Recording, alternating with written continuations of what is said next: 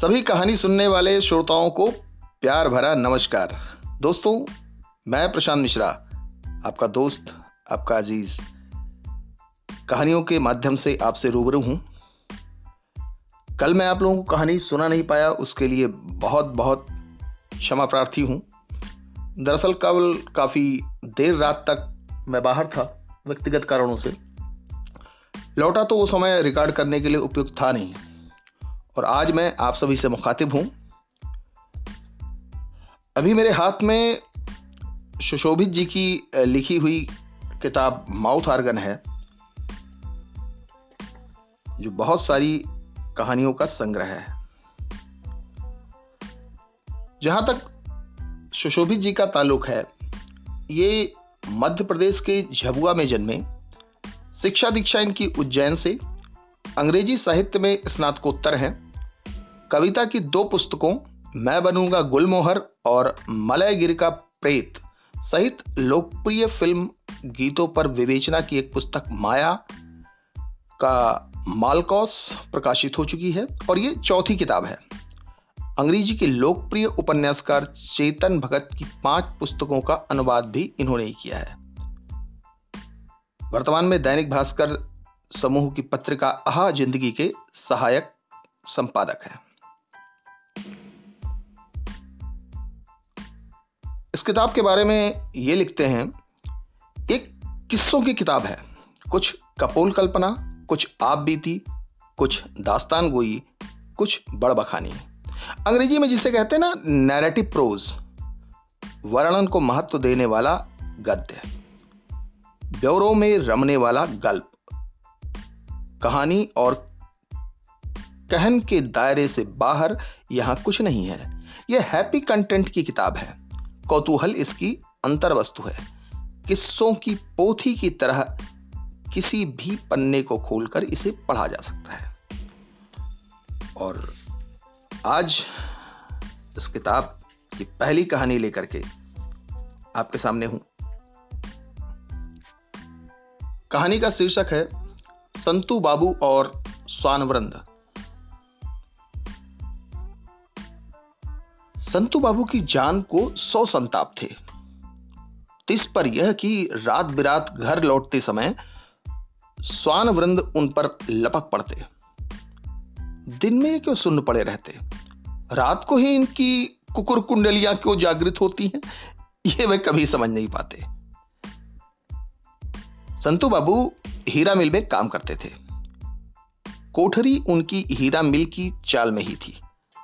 अक्सर आधी रात के बाद घर लौटते, रेल रास्ते वाले मोड़ पर जहाँ चाय की थड़ी है, वहाँ उद्धत और दुर्दम्न स्वानों का एक समूह रात्रि तिमिर में डेरा जमाए रहता। संतू बाबू को देखते ही लपक पड़ता, जाने कौन से लाल जवाहर जड़े थे संतू बाबू में? यूँ कुछ बात ना होती, स्वान वृंद काटते नहीं। अधिक दूर तक पीछा भी नहीं करते, केवल कुकुर धुन के साथ तीन डग लपकते और फिर लौट आते। किंतु संतू बाबू हड़बड़ा जाते। आप रात बिरात काम खत्म करके कल की दाल रोटी की चिंता में डूबे साइकिल पर पैडल मारे चले आ रहे थे और सहसा अंधेरे के भीतर से प्रेतों की भांति स्वान वृंद लपक पड़े। बड़े से बड़ा सूरमा भी सक पका जाएगा। फिर संतू बाबू तो साधारण भृत थे। दिन दोपहर बड़े बाबू घंटी बजाएँ तो टोपी संभाल कर दौड़ो और आधी रात को घर जाओ तो स्वान वृंद चार गज खदेड़ कर आए। यह भी कोई जीवन है? स्वान वृंद वैर भाव से लपकते। संतू बाबू हड़बड़ाकर पैर ऊपर कर लेते। जाने कौन टकने पर? दांत ही गड़ा दे कोई कुकुर। पिच के पेट में सत्रह सुई कौन लगवाएगा? अरे, सुई लगवाने से भूख मर जाए तो भी एक बार सोचे। चाय की थड़ी के आगे मिट्टी गारे का एक टीला था। उसके पीछे से एक भूरा स्वान नन्हे कद का होने के बावजूद सबसे फुर्ती से लपकता। संतू बाबू को सबसे ज़्यादा भय उसी से लगता था।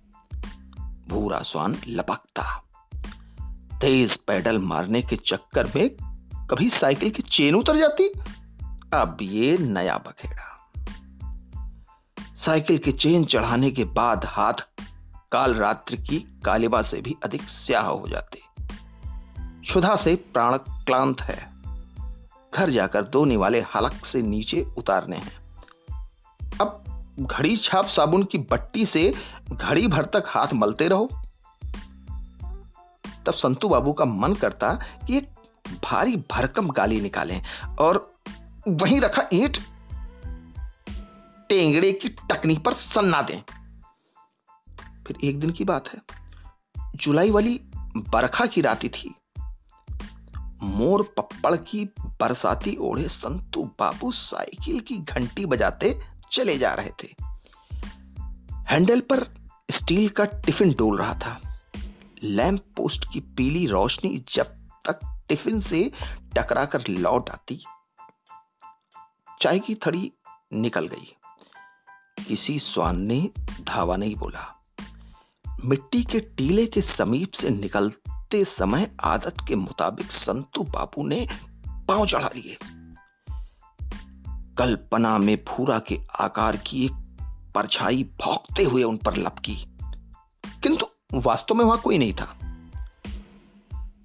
संतु बाबू ने एक पाँव टिकाकर साइकिल रोक ली। पीछे गर्दन घुमाई तो क्या देखते हैं? टीटू की टपरी के नीचे पूरे का पूरा कुनमुनाता हुआ कुनबा अपने में सिमट कर बैठा है। मेह से गीली उनकी रोएदार त्वचा रह रहकर सिहर उठती है।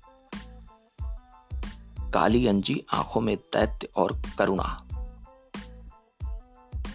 संतू बाबू का मन पसीज गया। साइकिल स्टैंड पर टिकाई। टिफ़िन में दफ्तर की बैठक के बाद बचे बिस्कुट रखे थे। सुबह चाय के साथ खाऊँगा। यह मनोरथ बांधकर साथ ले आए थे। किंतु अब टिफ़िन खोलकर वही बिस्कुट एक एक कर स्वानों को खिलाने लगे। एक एक का नाम पुकारते, ए गबरू, बिस्कुट खा ले। अरे अरे, ले कालू, तू भी खा। अरे, भूरा भाई, हाँ, तू भी आ जा। ए, सुन, चितकबरी को भी साथ ले आ।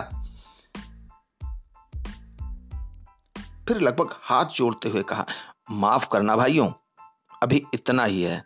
बॉटल में गर्म दूध होता तो वो भी ज़रूर पिलाता। स्वान वृंद पूछ हिला हिलाकर धन्य भाव से बिस्कुट खाते रहे। संतू बाबू ने हाथ झाड़े, टिफ़िन टांगा, साइकिल पर सवार हो गए। फिर यह सोचकर कि अब रोज ही इन्हें कुछ न कुछ खिलाना पड़ेगा, नहीं तो घर तक पीछा ना छोड़ेंगे। बारिश से ठिठुरती रात के भीतर ठठाकर हंस पड़े थे। दोस्तों, आपकी राय का इंतज़ार रहेगा। और हाँ इस किताब की बाकी कहानियाँ आप सुनना चाहेंगे या नहीं, ये अपने राय में ज़रूर दीजिएगा, क्योंकि इस किताब में कुल जमा 190 कहानियाँ हैं। तो जैसी आपकी राय होगी, उसके हिसाब से हम आगे आप लोगों को कहानियाँ सुनाएँगे। धन्यवाद। शुभ रात्रि। Good night. शब्बा खैर। खुश रहें। मुस्कुराते रहें। गुनगुनाते रहें। अपने दोस्त प्रशांत मिश्रा को इजाज़त दें। धन्यवाद।